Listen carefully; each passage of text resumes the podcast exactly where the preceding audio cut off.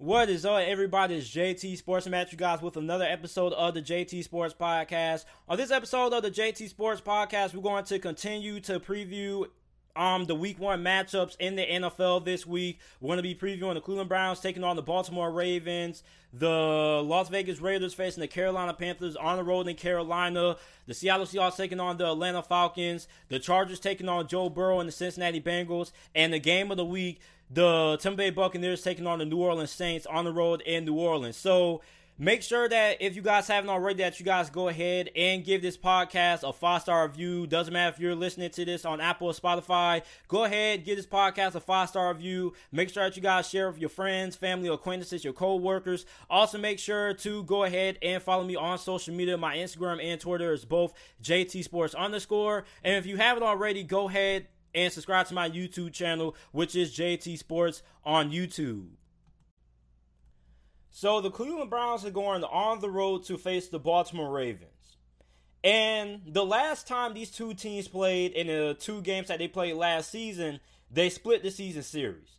The Browns won the first game when Nick Chubb went absolutely crazy on the Ravens defense, and the Ravens got the better of the Cleveland Browns in the second matchup. And what I'm looking for out of the Cleveland Browns, I want to see are they going to be able to have more success stopping the run this year than what they had last season when it came to facing the Baltimore Ravens? Because when you look at this Browns team, something that really concerns me is his linebacker position. Now, the linebacker position was already a big concern heading into training camp. Now it's an even bigger concern now going into week one against the Ravens because they lost their best linebacker in Mack Wilson. They already lost Joe Schobert in free agency. So linebacker is a really big hole. And Mack Wilson is supposed to return in a couple of weeks, but he's not going to be able to play in this game. So linebacker is a big concern and a big question mark for the Browns going into this game. And I think that that's something that the Boston Ravens are going to be able to exploit because anytime that you have a team that's so good at running the football like the Ravens, you got to be able to have not only a solid defensive line, but you also got to have a good group of linebackers as well. And when you look at Baltimore, they already had the best rushing attack in the NFL last season. Now they have an even better rushing attack going into this season because not only do you have to worry about Lamar Jackson's ability to run the football, but you only you also got to worry about Mark Ingram and you also got to worry about J.K. Dobbins as well. So I mean, you're facing a Ravens rushing attack that pretty much is a better running team than what they were last season. So if you're Cleveland, you're going to have your hands full trying to stop this run game because if you want to beat the Baltimore Ravens it all starts with your ability to stop this rushing attack of the Baltimore Ravens. Now, one positive that the Browns have on defense is the fact that Myles Garrett will be playing in this game. Myles Garrett didn't play in the last matchup that the Cleveland Browns ended up losing to the Ravens. So, with him coming back, I think that's going to help the Cleveland Browns' ability to stop this Ravens offense because Myles Garrett was on his way to becoming Defensive Player of the Year last year before he ended up getting suspended for knocking Mason Rudolph upside the head with the helmet. So Myles Garrett coming back is going to have a big impact on this Ravens offense in terms of what they're going to be able to do because Myles Garrett, when you have a player who's just so good and so dominant, you kind of have to game plan to find ways to kind of avoid him. So if you're the Ravens, how are you going to game plan for Myles Garrett? Because you're obviously not going to be able to stop him. The only way the Ravens can possibly be able to, you you know, limit the impact that Myles Garrett has in this game. It's just not running towards his side. So for the Ravens on offense, which one of these wide receivers are going to be able to step up? So, aside from Marquise Hollywood Brown, you got Miles Boykin, you got Devin Duvernay. So, you got a lot of young, unproven wide receivers on this roster. You're going to be facing a cornerback tandem for the Cleveland Browns that I think should be pretty good this year. We already know what Denzel Ward is able to do when he's able to stay fully healthy. Now, Greedy Williams on the other side, he had a pretty up and down rookie season. His rookie season was pretty underwhelming for the most part. So what is he going to be able to do in this game? Also, the safety position for the Cleveland Browns. Now, the Cleveland Browns have a good group of safeties in my opinion. Nothing phenomenal, but I think it's pretty solid.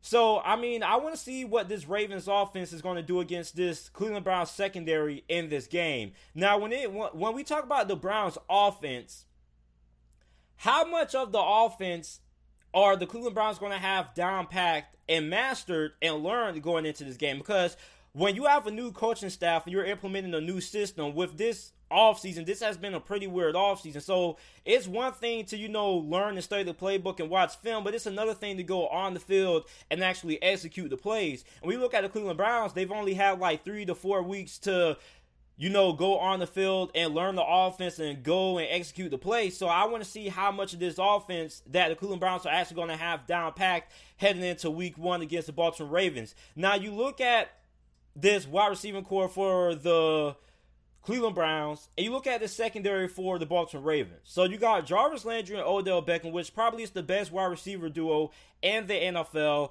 versus Marlon Humphrey and Marcus Peters, who were rightfully in their own right one of the best cornerback tandems in the NFL last season. So which position is going to come on top? Are the cornerbacks for Baltimore Ravens going to be able to come on top in this game? Are the Cleveland Browns wide receivers with Jarvis Landry and Odell Beckham going to come on top? Another interesting wrinkle in this offense is how heavily the Cleveland Browns going to rely on the running game because you got Kareem Hunt and you got Nick Chubb this year, so you got two good halfbacks. You also have a tight end position that's also really good as well with David Njoku and Austin Hooper there. So for the Cleveland Browns, their identity is pretty much going to be running the football as well. And for the Cleveland Browns, the big reason why they were able to beat the Ravens last year was because they were able to run the football. They had a lot of success with Nick Chubb in that game. And the reason why they lost that game and the last game that they played against the Ravens last year was because they weren't able to run the football. So if Cleveland wants to be able to win this game, they got to be able to run the football. Now, Baker Mayfield Mayfield is coming off a sophomore slump, so he's looking to have something to prove. But Baker Mayfield is at his best when he's able to, you know, throw the ball and play action situations. So this Browns offense with Kevin Stefanski really isn't nothing really innovative. It's really just running the football, playing mouth mouth football. So you look at this Ravens defensive line. This Ravens defensive line was already pretty good last year. Now it's even better with the addition of Calais Campbell, who not only is really good getting after the quarterback, but he's one of the best run defenders in the NFL. So for the Cleveland Browns, if they can't get this run game going, then that's going to kind of put them at a disadvantage because then they're going to have to throw the football to win, which they are more than capable of winning this game throwing the football. But it's just that when you have a guy like Kevin Stefanski, his identity is running the football. So anytime you got you got a team like the Cleveland Browns that has to play against their strength, which is you know running the football, if they can't have a lot of success running the football, then you're going to kind of play into Baltimore's hands playing against that really good secondary. So I mean Cleveland. If they do have to win this game throwing the football, they do have the talent to do that. But I mean, their identity is running the football. And when you're a team like the Cleveland Browns, and you don't really know the playbook all that much, I think a really good benefit is you know your ability to run the football because you don't really need to know all that much when it comes to running the football. Now the offensive linemen need to know when to pull in certain situations and who they need to take on and things like that, of course, and who they got to double team to get into that next level. But ultimately, in a situation like this, I would feel a little bit more comfortable with the Cleveland Browns running the football than I would having them, you know, have to try to win this game throwing the ball 30, nearly 40 times. So I'm going to take the Ravens to win this matchup here. And the reason why I want to take the Ravens to win this matchup is because I don't think the Cleveland Browns are going to know a lot of the playbook in time come week one. Now, I know they're going to know a pretty good amount of the playbook. Don't get me wrong. You know, I don't think the Browns aren't going to know anything at all. But the fact that they've had so limited of amount of time to prep and practice, I don't really know how good this offense is going to kind of be. Like I think the chemistry may be a little bit off. The you know the play calling may be a little bit off because you know if you're Kevin Stefanski and you're the offensive coordinator, you're calling plays for the Browns, you got to be able to call plays that the players actually know so you can't really call just anything. You got to pretty much have like a limited amount of players that you can actually call because you don't really know how much of the playbook these players know. So I'm to take the Ravens to win this game. I think the Ravens win this game 31 to 20 is my final score prediction for this game. I think that the Ravens defensive line, although the Browns have improved their offensive line, I think that this defensive line is pretty much going to be able to stop the run game. And I think they're going to key in on the run because I think they're going to understand that Cleveland doesn't really know all that much of the playbook. So I think that Cleveland, if they want to win this game, they're going to have to be able to, you know, kind of do some damage throughout the air. And it's much harder to learn the passing arm concepts and learning the passing plays than it is to learn the running plays, just from my experience playing football. For me, personally, it was always a lot easier learning the running plays because really it all comes down to the off the knowing who to block, who to double team, and when they got to pull and their assignments. But when it comes to learning,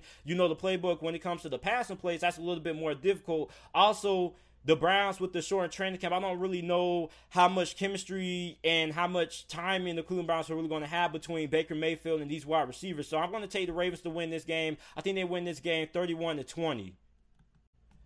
The Las Vegas Raiders are going to be traveling on the road to face the Carolina Panthers. Now, this game is really intriguing. And what makes this game so intriguing are the defenses. Both these two teams have really young defenses, especially the Carolina Panthers. It is a report out there that reportedly the Carolina Panthers could start four rookies in this game versus the Raiders.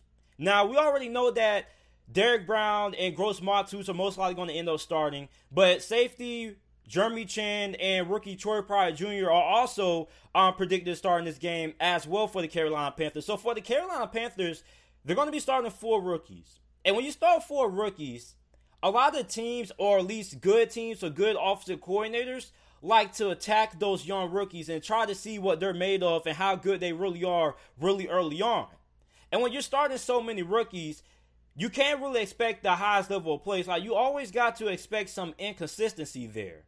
And for this Carolina Panthers defense, this Carolina Panthers defense, I don't really think is going to be all that great this season because you just lost so much. I mean, you lost James Bradberry, you lost Luke Kuechly. So, I mean, you lost a lot this offseason. So, for the Carolina Panthers, with them drafting so many players and this past year's NFL draft on the defense side of football, I'm expecting to see where these guys are going to be at in terms of their development. Because it's like you can't expect, you know, all of these rookies to come out here and just be like all world players because, you know, at most, at least two out of four of these guys are going to be good right off the bat and the other two they might struggle a little bit. So when you start rookies for the Carolina Panthers case on defense, you can't expect all four of these guys to come out and you know just play at the All Pro or Pro Bowl caliber level. Like you got to expect some little bit of some inconsistent play here and there. Now I really like Jeremy Chinn a lot because Jeremy Chinn has a lot of versatility there. I also like Derrick Brown as well. So I mean the Carolina Panthers are going to be starting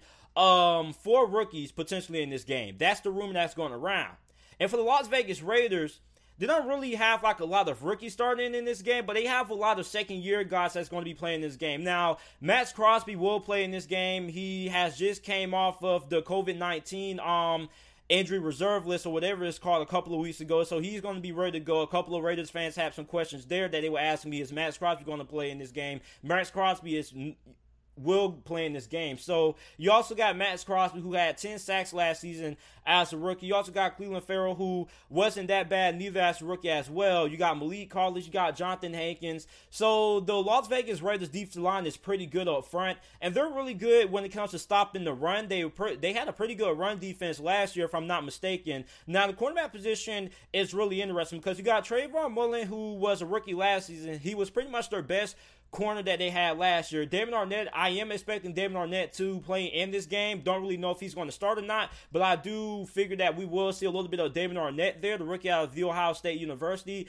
Then you got safety Johnathan Abram. Now, I'm really excited to see Johnathan Abram play because last season he had his rookie season cut short. Like I only think that he only played like one game. Then after that, he ended up getting injured and missing the rest of the season. And Jon Gruden and this Raiders coaching staff was really in love with Johnathan Abram last season. So I want to see what he brings. Now these two teams on the offensive side of the football, I think they're going to light it up in this game. I think that we're going to see a lot of scoring from both of these two teams. Now, I want to talk about the Carolina Panthers because I think that a lot of people are sleeping on the Carolina Panthers offense. And a big reason why is because, you know, the offensive line is a little bit rough, but a big reason why people are sleeping on this Carolina Panthers offense is because of the quarterback, because of Teddy Bridgewater. A lot of people have the narrative that, you know, Teddy Bridgewater is just a check down Charlie, and he may not be the long term answer for the Carolina Panthers at quarterback. He may not be, but I do think that Teddy Bridgewater could have a really solid season for the Carolina Panthers. And I think that Teddy Bridgewater could be a lot better than what a lot of people are giving him credit for, because a lot of people have this thing that, you know, he doesn't take shots deep and things like that. But when you look at this offense, and with Joe Brady being the offensive coordinator, this was the guy who was the um the guru behind this LSU offense last season when they went to national championship with Joe Burrow. I see a lot of similarities in Teddy Bridgewater with Joe Burrow. Now, I'm not saying that they are the exact same players. I'm just saying that they have kind of similar characteristics. They both don't really have really strong arms, but they're both really smart decision makers with the football, and they're both really accurate. And in this Joe Brady system, it's not all about throwing the football all over the field. It's more about route combinations and wide receivers being able to do damage with the ball in their hands. And when you look at this Carolina Panthers wide receiving core, I mean, this is a perfect team that is suited to Teddy Bridgewater's skill set because, you know, with Curtis Samuel, you also have to worry about DJ Moore, Robbie Anderson. Like with the wide receivers that the Carolina Panthers have in this team, you know, they can take like a five yard check down from Teddy Bridgewater, a five yard slant, and they can turn that five yard check down pass like a 60, 70 yard touchdown pass with how good they are with the ball in their hands. You also got to talk about Robbie Anderson. Like, although Teddy Bridgewater doesn't take a lot of shots deep, he still can't throw the deep ball pretty efficiently. You know, he he's more he's more of a quarterback that he chooses his spots. He chooses when to throw the football deep. So for the Las Vegas Raiders, the fact that you have Robbie Anderson on the field, you got to account for that speed. Like you just can't completely, you know, play for the short pass to try to stop the checkdowns. Like, no, with Robbie Anderson on the field, with his speed, you have to account for that. So for this Las Vegas Raiders secondary, I think that they could have a little bit of some troubles with this Carolina Panthers passing attack. You also got to talk about Christian McCaffrey as well, what he's able to do catching the ball out the backfield, and also what he brings to the running back position. So, I mean, this Carolina Panthers offense could bring this Las Vegas Raiders defense a lot of trouble if they're not able to stop and they're not able to, you know, stop the underneath routes and they're not able to tackle properly. So if you're a Raiders fan, you know, I know it's easy to think that this may be a winnable game, but in all honesty, this is a game that the Panthers have a really good chance of winning because I think that a lot of people are really sleeping on this Carolina Panthers offense. Now, for the Las Vegas Raiders, and they're on right, they have a doggone good offense. I mean, Josh Jacobs is expected to have a larger role this season, and he was already coming off a really good rookie season. So, I mean, Josh Jacobs is going to have a little bit more of a bigger role in his offense because he wasn't really all that utilized much in the passing game. So, I think the Raiders are going to utilize him a good good amount when it comes to catching passes out the backfield. Then they also have a pretty good offensive line as well, which is something that they're going to need because you're going to be facing Brian Burns, who was pretty good last season. Then you also got a pretty good um young wide receiver crop. I mean, you got Henry Ruggs, who they took in this past year's NFL draft. He was the first pick in the first round. They also got Bryan Edwards, the rookie out of South Carolina. We could see a good amount of him because he was making a lot of noise throughout training camp for the Las Vegas Raiders. You also got Hunter Renfrow, which Hunter Renfrow is a guy who I don't think he's all that, you know, explosive, but he is really good when it comes to moving the chains on third downs. Then you got Darren Waller, who was one of the biggest surprises in the NFL last season for the Las Vegas Raiders. So, I mean, the Las Vegas Raiders Raiders have a lot of weapons, and they're going to be facing a Carolina Panthers secondary that is not that great. Pretty much the best defensive back that the Carolina Panthers have is um, Dante Action Jackson. So, I mean, I think this is going to be a pretty high scoring affair for both of these two teams. I think this game could go either way.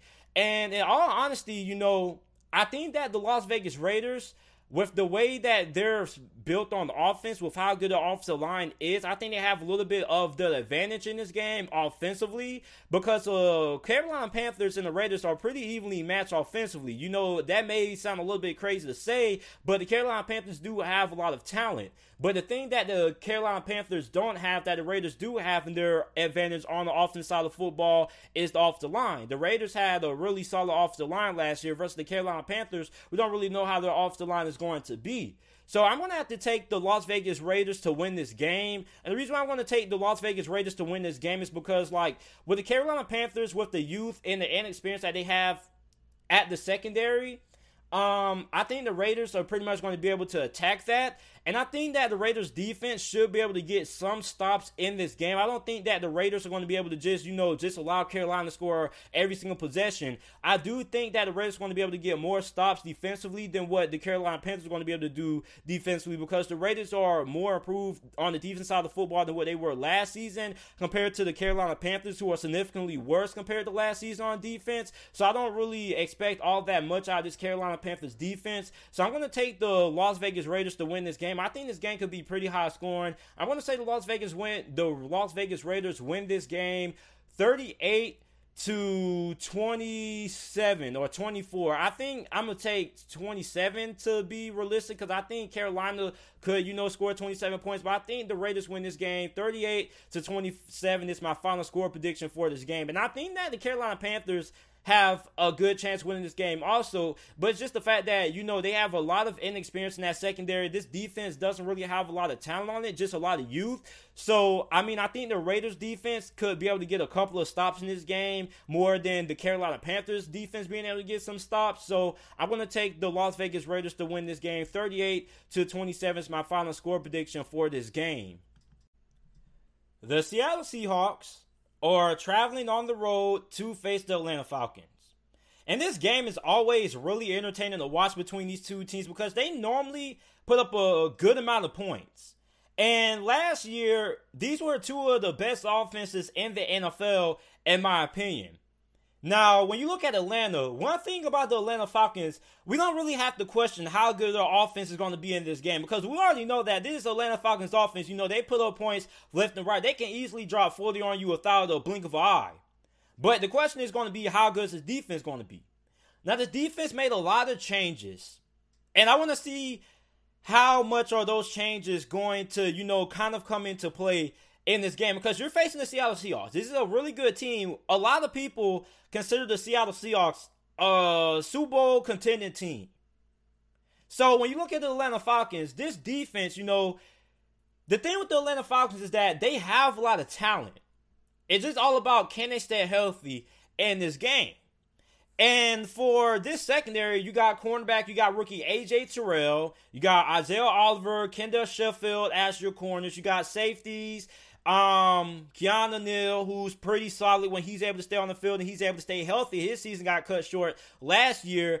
And I mean, on the defensive line, I mean, this defensive line is pretty talented as well. You got McKinley, you got Dante Fowler, you got defensive tackle Grady Jarrett, you got linebacker Deion Jones. So, I mean, the Atlanta Falcons have a lot of talent on defense. Just that can they stay healthy? And in this game versus the Seattle Seahawks, you're going to be matched up against a really good um offense. Well, we already know what Russell Wilson does at the quarterback position. He's one of the best quarterbacks in the NFL. He's basically Houdini back there. And you got DK Metcalf, who is a physical freak of nature. You also have um Tyler Lockett. Now, they also got a really good group of tight ends as well, which is when you talk about the Seattle Seahawks, a lot of people don't talk about this enough all the depth and all the talent that they have at this tight end position. I mean, you got Greg Olsen, you got Hollister there, you got a lot of talent there.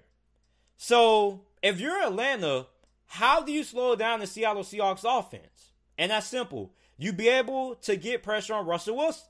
Because the Seattle Seahawks, although they are really great and they are a potential Super Bowl favorite, they do have the same flaw and the same question marks that has been surrounding the Seattle Seahawks team for the last three, four seasons, and that is the offensive line. And in this game, we're going to see how improved this offensive line for Seattle actually is because Seattle Seahawks fans have been saying this for like the last three seasons that, oh, the offensive line is going to be great. The offensive line is going to be great. And we come out and we see the offensive line still not be great. So, I mean, this is going to be one of the biggest question marks that we're going to see answered fairly quickly. Because Atlanta has a really good defensive line, especially with the addition of Dante Fowler.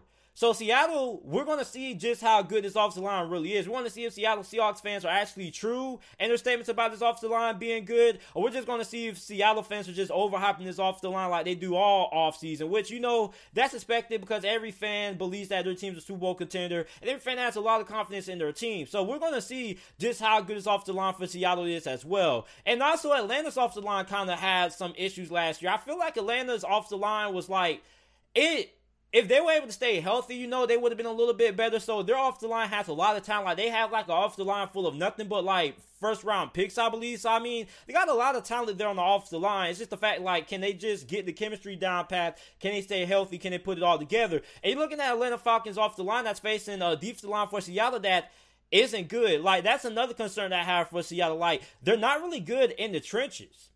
Um, they lost to Jadeveon Clowney, who was their best pass rusher last year, and I don't really know who's going to end up stepping up and who's going to be that guy who ends up giving the Seattle Seahawks a legitimate um, pass rush? Because the Seattle Seahawks, if you want to be able to win a Super Bowl, you got to have a dominant one-on-one pass rush. It doesn't matter if it comes from your outside linebackers who end up rushing off the edge. If it doesn't come from your defensive ends or your defensive tackle, like you got to have a dominant one-on-one pass rusher if you want to win Super Bowls or if you want to compete in this day and age in the NFL. And the Seattle Seahawks don't really have that. But they do have a really good secondary. This probably could be the best secondary that Seattle has had in a very long time since we saw, you know, Kam Chancellor, Richard Sherman, and Earl Thomas play in their prime. So, I mean, I think that this Seattle Seahawks have a really good um secondary. You got Shaquill Griffin, Quinton Dunbar should be able to play in this game. Quandre Diggs. You got Jamal Adams as well, who was making a lot of plays throughout training camp for Seattle in a short time that he's been with the team. You also got a really good linebacker position. You got Bobby Wagner, who is now the best linebacker in the NFL. And you got KJ Wright. So, I mean, hopefully the secondary is able to be really good because if the Seattle Seahawks have a really good secondary, that's going to help out this defensive line a lot because if you got a secondary that's able to, you know, cover the wide receivers all day long, that's going to give the defensive line, these pass rushers for Seattle, uh, a little bit more time to get pressure on the quarterback. Because let's face it, if Seattle wants to win this game, they're going to have to get pressure on Matt Ryan because as we saw last season, if you give Matt Ryan all day to throw, this Atlanta Falcons offense is going to absolutely obliterate you. I mean, this is probably one of the more talented offenses that they have ever put on the field in a very long time. And I mean, the biggest addition to this Falcons offense, I already know they got Calvin Ridley, you got Julio Jones there, but a big addition is Todd Gurley. Todd Gurley, if he's able to stay healthy, he's going to give the Falcons a really good run game. He's going to give the Falcons one of the best um, running games that they've ever had in a very long time since Michael Turner, when Michael Turner was playing in his prime. That's how good I feel Todd Gurley can be if he's able to stay healthy. And Todd Gurley brings a different dynamic to his offense because he's also really good um, catching the ball out of the backfield as well. So I mean, if Todd Gurley can stay healthy the whole entire season, he just brings a different dynamic to his offense for the Atlanta Falcons. And one thing about the Atlanta Falcons offense is that at points they tend to get too one dimensional and they can rely too much on the pass. And I mean, they are like a pass first team, I believe. But I believe with Todd Gurley, if they want to win this game, I think they have to be pretty balanced if they want to be able to win this game. I think they got to have a perfect blend of being able to run the football with Todd Gurley and also being able to throw the football as well because this is a really good secondary that Seattle has. And when you look at Seattle, when you look at their offense, I mean, we already said they're pretty big. Their biggest question mark is the offensive line. But aside from the offensive line, you got DK Metcalf, you got Tyler Lockett. That's one of the best wide receiver duos in the NFL. Really underrated. I think a lot of people don't give Tyler Lockett the credit that he deserves when it comes to, you know, being a really good wide receiver in the NFL. Doesn't really get selected to Pro Bowls all that much. We don't really talk about him all that often, but Tyler Lockett is really good. And you look at this Atlanta Falcons secondary, you know, this secondary is pretty shaky because you you're going to be starting AJ Terrell, who is pretty much we're supposed we're supposed to believe that he is their best cornerback that they have on the roster. You got Isaiah Oliver and Kendall Sheffield. Those guys are going to be stepping in as well. And it's pretty shaky because you lost Desmond Trufant, who was their best cornerback last year, who now plays for the Detroit Lions. He signed the Lions of free agency. So, I mean, I think that this Atlanta Falcons secondary is going to be tested in this game. Now, can they get pressure on Russell Wilson? That remains to be decided. So, I'm going to take the uh, this is really tough, man. I don't really know who I want to choose to win this game. I'm going to go out on a limb. I'm going to say that Atlanta goes ahead and they win this game in an upset. And I know that may upset a lot of Seattle Seahawks fans, but this game could go either way. But I like Atlanta in this game because I think that they're going to be able to get pressure on Russell Wilson. And I think that this offensive line is, we're really going to see how good this offensive line is. And I don't really think this offensive line is going to do all that well against Atlanta in this game. And I think that Atlanta, I just like what they have on the defense side of the football. Like everybody's fully healthy week one. And I think that this um, Seattle Seahawks defense can neutralize the Seattle Seahawks um, offense, or this Atlanta Falcons defense, excuse me, can neutralize this Seattle Seahawks offense. So, I mean, I this is a game that is really, you know, tough to decide. This game can go either way, but I'm going to take Atlanta to win this game in an upset. I think Atlanta wins this game 24 to 20. So you guys let me know who you guys in who you guys have win this game down in the comment section down below. And I know this is a really tough game to predict. But I just think that Atlanta could come out and they can pull off the upset week one against the Seattle Seahawks. The Los Angeles Chargers are going on the road to face the Cincinnati Bengals in the first game of the Joe Burrow era in Cincy. And this is a really intriguing game. I think this is one of the more underrated games that's going to be on this weekend. Because you got to look at it like this Joe Burrow is making his rookie debut against the Los Angeles Chargers. The Los Angeles Chargers have one of the best secondaries in the NFL. Despite the fact that they did lose Derwin James, they still have a doggone good secondary. I mean, they are absolutely loaded at cornerback. I mean, you got Chris Harris Jr., who they brought in from free agency from the Denver Broncos. You got Casey Hayward. You got Desmond King. You got safeties Rayshawn Jenkins and Nasir Adderley. So, I mean, this um, secondary for the Los Angeles Chargers, although Derwin James is not going to be playing this game, he's pretty much out for the season, six to eight months. this is still a really good defense. On top of that, you got Joey Bosa and Melvin Ingram, who are one of the best um, pass rushing duos in the NFL. And you're looking at Cincinnati Bengals, they got a really tough task ahead of them. Because not only does Joe Burrow have to throw the ball against a really good secondary, but how's this offensive line going to hold up against a team that is really good at getting pressure on the quarterback? And for the Cincinnati Bengals offensive line, if you're a Bengals fan, you're just hoping for this offensive line to just be average. Now you do bring Jonah Williams, who will be making his first NFL start in this game because last season as a rookie, we didn't get to see him play in any NFL games at all because he suffered a season-ending injury in training camp. So he's making his first debut as well. So I want to see how good this off the line for Cincinnati Bang for the Cincinnati Bengals actually is. And this is a really good test. If you're a Cincinnati Bengals fan and you are, you know, have concerns about the off the line, this game is going to determine how far your off the line is and how far away your off the line has to becoming a good off the line in the NFL. And if the Cincinnati Bengals are able to hold their own in this game, at least from an off the line standpoint, if you're a Bengals fan, you got to feel pretty good about that. So, I mean, we're going to see how good this off the line is for the Cincinnati Bengals. Now, although Joe Burrow does have a tough task ahead of him, facing a really good LA Chargers secondary, he has a really good group of wide receivers that he gets to throw the football to. You got AJ Green, who without a doubt is going to be playing in this game. You got Tyler Boyd, Tee Higgins. So, I mean, you got a really good group of wide receivers that Joe Burrow is going to have at his disposal. And this is basically going to be a chess match. Who's going to be able to come on top? The wide receivers for Cincinnati or the cornerbacks for the LA Chargers? So let's move on to the Cincinnati Bengals defense against this LA Chargers offense.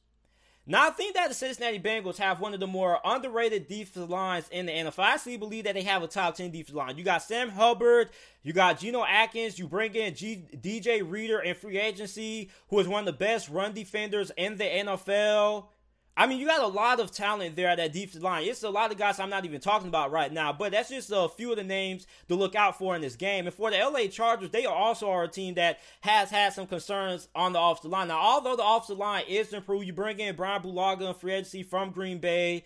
Um, I think this should be a more improved offensive line, but all in all, they still do have a little bit of holes on this offensive line as well that can be exploited with how good this defensive line for Cincinnati is. We also got to see how good is Mark Williams going to be in this game because Mark Williams has like a shoulder injury that he's going to be working with and playing with in this game. So how effective is he going to be in this game? So for the Chargers, Tyrod Taylor is going to be the starting quarterback. Um, Tyrod Taylor is a guy who doesn't lose you games, but he doesn't take a lot of shots deep. And a lot of Chargers fans keep saying that Tyrod Taylor got to learn from Philip Rivers. He learned to be more aggressive. It, it doesn't really necessarily work like that. You just don't learn to be aggressive. Like Tyrod Taylor, his playing style has pretty much been, you know, take what the defense gives you, don't take a lot of shots deep. So if that's how Tyrod Taylor has won games, you know, he's not just going to completely change his play style around and just throw the football deep and things like that. Because Tyrod Taylor is a guy who, if you give him talent, he can win games for you.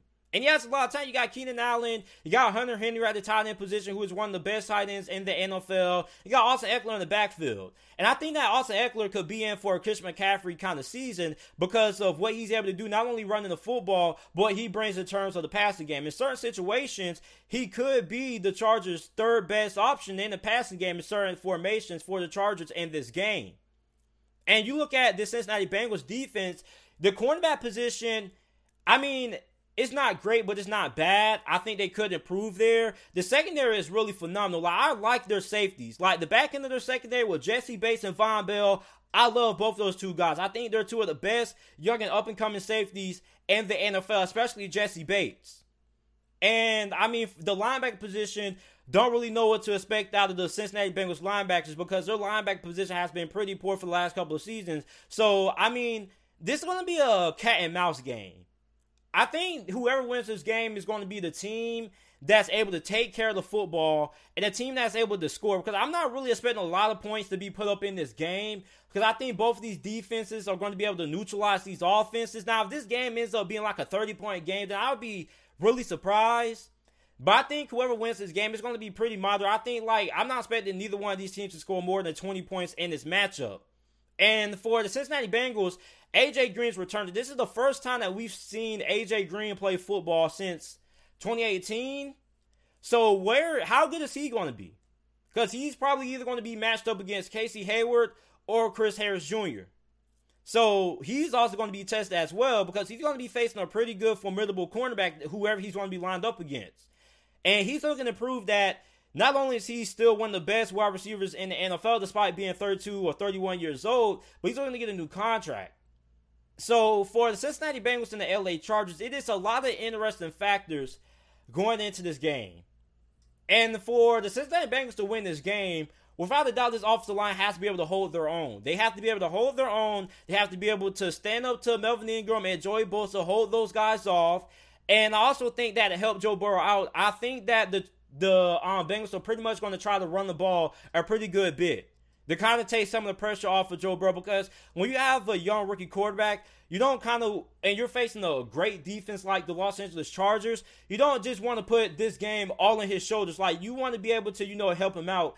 And Joe Mixon is a guy who just recently signed a brand new extension a couple of days ago. And this guy who has had back to back 1,000 yard seasons behind not so good offensive line play. So the Chargers want to win this game. I think the offensive line and how good are they going to be when it comes to running the football is going to play a big factor in terms of how are their chances going to be in terms of winning this game?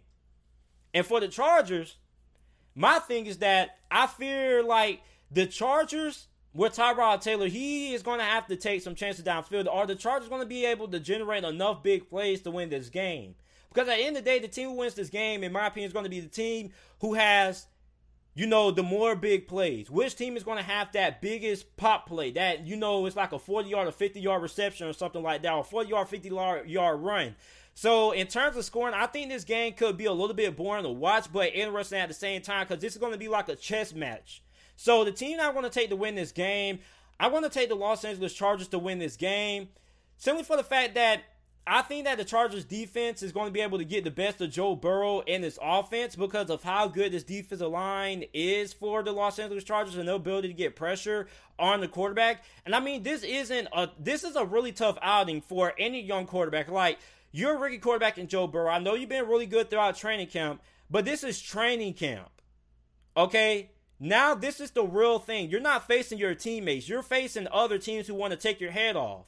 And if you're Joe Burrow, I understand Joe Burrow is going to be a really good quarterback. I'm not doubting that. I just think that he could struggle in this game versus a really good Chargers defense, and I don't really trust his offensive line enough. Now I know the wide receivers are going to be really good, but you're facing a really good secondary as well. So in terms of you know who's going to win this game, I got to take the Chargers to win this game. I think the Chargers win this game 17 to 14 is going to be my final score prediction for this game. Because I'm not expecting a lot of points out of neither one of these offenses because I think that the Bengals defense should be enough to kind of, you know, hold back this LA Chargers offense, even though this LA Chargers offense necessarily this season. It's going to be one of the offenses that are going to be putting up like a lot of points. So I think this is going to be a pretty low scoring game. But I got the Chargers win this game 17 to 14. I just think that their defense and their cornerback position is just so good. They got so much depth there, even though that they don't have Derwin James playing. It's just a really tough outing to ask Joe Burrow, ask rookie to come in and you know just have a good game versus a really good defense for the Los Angeles Chargers. And I think that the Chargers offense are going to be able to do just enough to win this game. So I'm going to take the Chargers to win this game. 17 to 14 is my final score prediction in this game. Now I do think that the Chargers, you know, they could lose this game. But ultimately, I think that they have a really good shot at winning this game. But I wouldn't be surprised if the Bengals come on and they pull off the upset there because when you got a rookie quarterback, you don't really know what to expect rookie quarterback, what he brings to the table, what to expect from the Cincinnati Bengals offense. So the Bengals do have a pretty good chance of winning this game, but I'm going to side with the Chargers just because their defense and Joe Burrow is going to be matched up against a really tough secondary. Ladies and gentlemen, we are about to witness greatness. The Tampa Bay Buccaneers are going to be traveling on the road to face the New Orleans Saints. We're about to see two of the greatest quarterbacks of all time about the matchup against each other head to head. Tom Brady versus Drew Brees. And let me start off with this. both of these teams are being highly disrespected. Because I don't understand for the life of me why this game isn't on Sunday Night Football. This game should be on Sunday Night Football. Instead, they choose to have the Dallas Cowboys facing the Los Angeles Rams. Like, I feel like they should flip the games. I feel like the LA Rams and Dallas Cowboys should play in this spot, 4:25 p.m. Eastern Time kickoff on Fox, and have the Bay Buccaneers play in that 8 o'clock Sunday game on NBC. Because listen, we don't get to see matches like this very often. We don't get to see two of the greatest quarterbacks of all time play against each other. And when you look at these two teams, both of these two teams are pretty much evenly matched. Now, the New Orleans Saints have the slight edge on the offensive line standpoint because their offensive line is better than Tampa Bay's offensive line. Tampa Bay's offensive line should be improved with the addition of Tristan Wirfs. But, but I still feel the New Orleans Saints offensive line is a tad bit better. So, other than that, other than the offensive line, these two teams are pretty much dead equal. I think that the secondary for Tampa Bay, let me start off with Tampa Bay's defense. Their secondary is going to surprise a lot of people. Jamel Dean and Carlton Davis are going to end up being one of the best cornerback duos by the end of this NFL season. And you also got Antoine Winfield there at safety. You got linebackers Lavonte David and Devin White you got a really good defensive line. I mean, the Ndamukong Suh, you got JPP, which, by the way, if JPP would have played the whole entire NFL season last year, I think he would have had 15 sacks. You also got Shaq Barrett there. So, I mean, you got a lot of talent on this defense. And in my opinion, this was a top 10 defense last year that Tampa Bay had, but we didn't really get to see how good this defense was because Jameis Winston was turning the football over so much. He was always putting the defense in bad situations, and the defense always had to be on the field more than they should. So I think this defense with Tom Brady being a quarterback is going to be a lot better because he's not going to turn the football over that much, which means that the defense is going to have to be on the field more than they have to. And when you look at Tom Brady, I mean, this is probably the most talented offense in the NFL right now. I know a lot of Saints fans to say that the Buccaneers are overrated and things like that, but let's just be honest. This is a stacked offense. Mike Evans, Chris Godwin are one of the best wide receiver duos in the NFL. You got Rob Gronkowski, Cameron Brate, OJ Howard at your tight end position. You got Leonard Fournette, Ronald Jones, Ke'Shawn Vaughn, LeSean McCoy as your halfbacks. Like, it doesn't get no better than this. I mean, Tom Brady has basically everything at his disposal to win the Super Bowl this year. But here's the thing you're facing the New Orleans Saints team that just is as good as you on offense. I mean, you got Michael Thomas, who is debatably the best wide receiver in the NFL, and you got Emmanuel Sanders. And the addition of Emmanuel Sanders hasn't really been talked about all that much. But I know Emmanuel Sanders is like 30 something years old. He's like in the nearing of his career, but he still is a good number two option. And in all honesty, he was the 49ers' best wide receiver last year. And Emmanuel Sanders has been at number two wide receiver despite his age that the New Orleans Saints have been looking for for the last couple of years. They've been looking for another good option to pair up with Michael Thomas on the opposite side of him. And you got that in Emmanuel Sanders. So, I mean, you also got Jared Cook as well. So, I mean, the New Orleans Saints have a lot of star power in their own right. You got Alvin Kamara. So, I mean, you got a lot of firepower on the offense side of football between both of these two teams. And the New Orleans Saints defense is not too shabby also. Marshon Lattimore, Marcus Williams, who a lot of people, you know, when you when you bring up Marcus Williams, all people bring up is that missed tackle against the Minnesota Vikings. But Marcus Williams is actually a pretty good player. You got Marcus Davenport, who I'm looking to see where he's at in his development. Is he going to end up becoming that elite pass rusher that the New Orleans Saints, um, when they gave us so much to trade up for him in a couple of years ago in that NFL draft? I forgot what year it was. You also got Cameron Jordan, still one of the best pass rushers in the NFL. It is a lot of firepower in this game. And ultimately, this game is going to come down to who is able to make the big play when it matters the most. Who's able to get that key stop on third down? Who's able to get that key turnover? Who's able to get that key stop in the red zone when instead of scoring a touchdown, you hold them to a field goal? Now, when you got Drew Brees and Tom Brady playing, I'm not expecting neither one of these quarterbacks to turn the football over all that much. So I'm not expecting a lot of turnovers in this game. But what I am expecting is to see which defense is going to be able to come up on top. The defense, I know the name of the game is going to be the offense. Everybody's going to be interested in seeing Tom Brady and Drew Brees play against each other. But aside from that, aside from the media buildup around this game, the team that has the best defense in this game is going to be the team that wins. Because I want to see who can get off the field on third down, who can get stops in the red zone, who can get that marquee sack who can get pressure on the quarterback. And that's going to be, you know, the biggest factors in determining who wins this game. Because this is the first matchup that these two teams are going to have this season because they played twice because they're in the same division. And also, something that you got to keep up is that Tom Brady is learning a new system. You know, with this short off season, this short training camp, all he's really been able to do is throw the football to the guys, um, before training camp was beginning, like he was getting the whole team, you know, um, together, and they were throwing passes, trying to get the chemistry and timing down. And although you know he has been fairly well performed in training camp, it's a difference between playing against our own teammates in training camp and playing against you know a different team full speed week one. So how much of this offense is Tom Brady going to have picked up in this game? And it's the chemistry. It's the time going to be there. You know, those are the questions that you have to ask yourself about the Tampa Bay Buccaneers in this game. And for the New Orleans Saints, how much success are they going to have running the football? Because the Tampa Bay Buccaneers were the best run defense in the NFL last year. They allowed way less than 100 yards rushing. So, I mean, if you're the New Orleans Saints, you got to face a pretty good run defense and a pretty good defensive line overall. And I think that this team is going to be really good against the pass. Like, I'm really high on Jamel Dean and Carlton Davis. I think both of those two guys want to break out this year. You also got Antoine Winfield, who I think is going to be a finalist for Defensive Rookie of the Year. I think he can have a Derwin James like impact.